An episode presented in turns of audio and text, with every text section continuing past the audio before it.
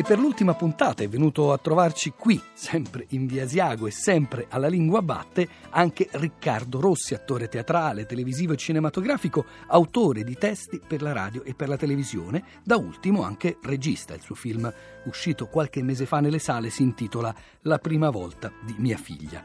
In questa puntata corale di fine stagione non poteva mancare a intervistarlo la voce della nostra curatrice, Cristina Faloci.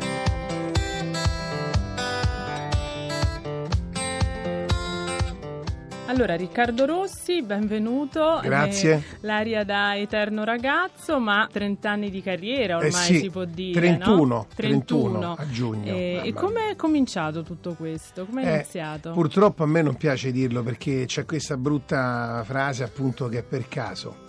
Io sono stato mandato per casa a fare un provino nell'84 da Castellan e Pipolo per College, che era un film appunto al cinema. E sono stato preso. In realtà prima c'era un grande amore per lo spettacolo, per il cinema, mi piaceva tanto, addirittura per il doppiaggio. Io ero innamorato dei doppiatori che parlavano bene, avevano quella voce così bella, andavo a sentire i turni e credevo, chissà se un giorno riuscirò a fare il doppiatore. Invece mi è capitato di fare l'attore, però in realtà questo fatto, appunto, che abbia cominciato per caso non è una mia medaglia, perché mi sarebbe piaciuto a questo punto studiarlo meglio, insomma, questo mestiere. Quindi abbiamo subito tolto l'equivoco, il Riccardo Rossi doppiatore non è un altro che salutiamo sempre, perché tra l'altro quando mi serve lo chiamo sempre, si diverte per fare le cose mie dove può dire il suo nome, quindi. E il tuo apprendistato di comico dove l'hai fatto? Quali sono i tuoi maestri? Ma sai, sono nomi esagerati, per cui non è che sono maestri, sono stati, diciamo, dei totem ai quali io nemmeno mi sono ispirato, li ho solo e semplicemente ammirati. Per noi romani, ovviamente, tu capisci che Alberto Sordi rimane una pietra miliare, fondamentale. Però poi, ecco, se ti vai a vedere anche gli spettacoli di Gigi Proietti, vedi con quanta classe porta avanti uno spettacolo. Io parlo ovviamente poi dei recital, cioè che la forma di intrattenimento, che è quella che, insomma, provo a fare io nei miei one man show, chiamiamoli così. Quindi quello in realtà è il genere cui, diciamo, mi ispiro di più. E poi senz'altro, come messa in scena, cerco un po' di emulare degli show che vedo all'americana, magari appunto in televisione o nei grandi programmi televisivi che traduciamo, insomma. Cosa conta nella scrittura per il comico, per il teatro? Quali sono gli strumenti a cui ricorri più facilmente? Ma guarda, non saprei risponderti, nel senso che io l'unico trucco che ho capito che funziona è ogni tanto la ripetizione. Me l'hanno spiegato, però l'ho notato pure, era una specie di qualità, dico, ma se lo ridiciamo qua secondo me fa ridere, cioè se sa che fa ridere. Però in realtà io quando poi scrivo parto ovviamente in realtà da, diciamo, dalle mie paranoie, tutto sommato, da tutto quello che mi circonda, che ormai è banale dirlo, ma insomma di fatto è così, prendi spunto dall'attualità. Però ecco, io ho scoperto di essermi un po' specializzato senza volerlo nelle cose molto molto piccole, in un piccolo dettaglio. Allora lì vado a vedere un po' dietro che cosa si cela, e allora trovo che quello che scatena la mia attenzione dietro nasconde tanta comicità, mettiamola così.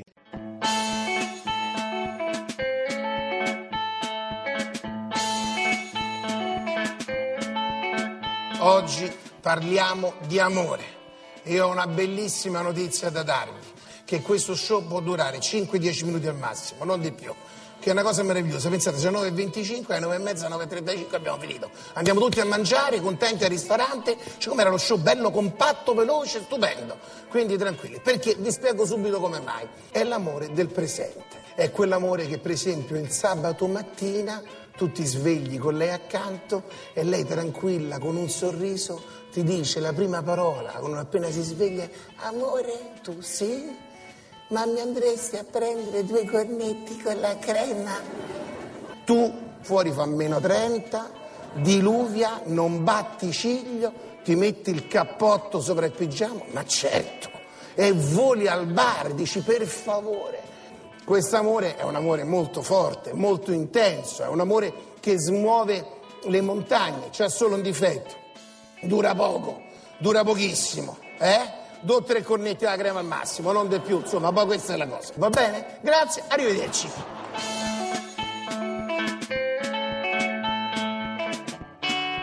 Hai parlato di piccolo, Riccardo, e mi viene subito in mente il programma che seguivo con molto piacere, devo dire, Conosco un posticino. Sì, certo. La tua passione per la gastronomia, ma anche lì vari italiani, varie parlate regionali, piatti locali. Che Italia e che italiani parlati hai trovato? Dunque, guarda, ti dico la verità, innanzitutto viaggiare così, tra l'altro per lavoro, l'Italia è stato straordinario, perché vedi anche posti che veramente... Ma io quando mai sarei andato su una barca sul Po? Lì ti rendi conto di un'altra grande cosa banale, ma che purtroppo è vera, e cioè che l'Italia è un paese meraviglioso, perché tu vedi delle location ognuna completamente diversa dall'altra. Sì, poi diceva bene, quello è un paesino tipo, cioè così, ma di fatto hai dei panorami della vegetazione, delle cose veramente inedite. L'aspetto gastronomico senz'altro si lega di conseguenza, per cui non è che sono appassionato di gastronomia, mi piace magnà, dicendolo proprio alla romana. Invece mi chiedevi dei dialetti. Guarda, purtroppo si parla molto male. Perché io invece ho notato questo, che si parla molto male, con molte persone, cioè, vedi che proprio non capiscono, non capiscono la domanda, non sanno dare la risposta, ma basta vedere anche i telegiornali, con i giornalisti che ormai un po' ti imboccano la risposta, e tutti che invece di dire sì dicono sicuramente. Cioè sbagliano proprio la risposta, capisci il concetto? Io quello l'ho notato. Poi va bene, se tu vai, mi dici, nel paese, in giro per l'Italia, e vai al mercato, senti tutta questa, la musicalità dei dialetti, quello è tutto un altro discorso. Ed è effettivamente molto interessante. E ti rendi conto, dopo un po', come veramente, i linguaggi, appunto, in questo caso i dialetti, ma io parlo proprio di sonoro, di sound, di questi dialetti, capisci proprio la radice della provenienza. Quindi io sento, per esempio, che in Veneto c'è tutta un'eco lontana dei paesi dei Balcani, per dirti, così come a Milano senti tutta una roba, ma anche nelle parole, no? Un po' francese, un po' del nord della Germania, insomma. È impressionante, fa molta impressione. Hai parlato poco fa di location, immagino anche rispetto alla tua ultima esperienza da regista, hai esordito da poco con La prima volta di mia figlia, una tua vecchia ossessione, credo. Sì. Com'è stato lavorare con i due sceneggiatori, Chiara Barzini e Luca Infascelli, e che tipo di lavoro è? Diverso, insomma, dal fare un monologo? Esattamente, un lavoro completamente diverso, è un lavoro soprattutto di struttura, ti devo dire, in questo mi sono trovato veramente molto bene con tutti e due, con Luca e Chiara, che avevano questo straordinario pregio. Prima cosa, sanno ascoltare, perché io sono arrivato da loro con questa idea appunto di sviluppare appunto la prima volta in realtà di ognuno di noi, che secondo me è la cosa più importante che possiamo fare nella nostra vita, l'incontro con un altro essere umano.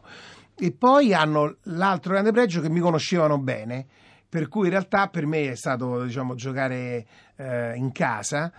E però ecco, con loro due, scrivendo per mesi e mesi, ho scoperto quanto è veramente diversa la scrittura di una sceneggiatura rispetto a quella di un copione teatrale. C'è molta più struttura, e soprattutto ci sono le famose regole dei 3 atti, che però ho scoperto ci sono anche ovviamente a teatro, ma la sceneggiatura è un seminare per raccogliere dopo, è stato veramente molto interessante. Prossimi progetti? Tu, Riccardo, hai una carriera veramente un po' anomala, nel senso che sei una figura piuttosto unica nel nostro panorama, ma molto eclettica. Che cosa hai in mente? Guarda, io devo scrivere appunto il nuovo spettacolo teatrale che farò a Roma dal 15 marzo 2016, pensa un po'. Beato Chiccianocchio si dice a Roma. E poi devo scrivere, ho già scritto il trattamento, sempre con Luca e Chiara, del mio secondo film che devo mettere ancora, però insomma costruire, mettere insieme. Un augurio? Fatevi un sacco di vacanze, ascoltate sempre la radio, che è stata definita il teatro della mente. A me piace tantissimo questa definizione.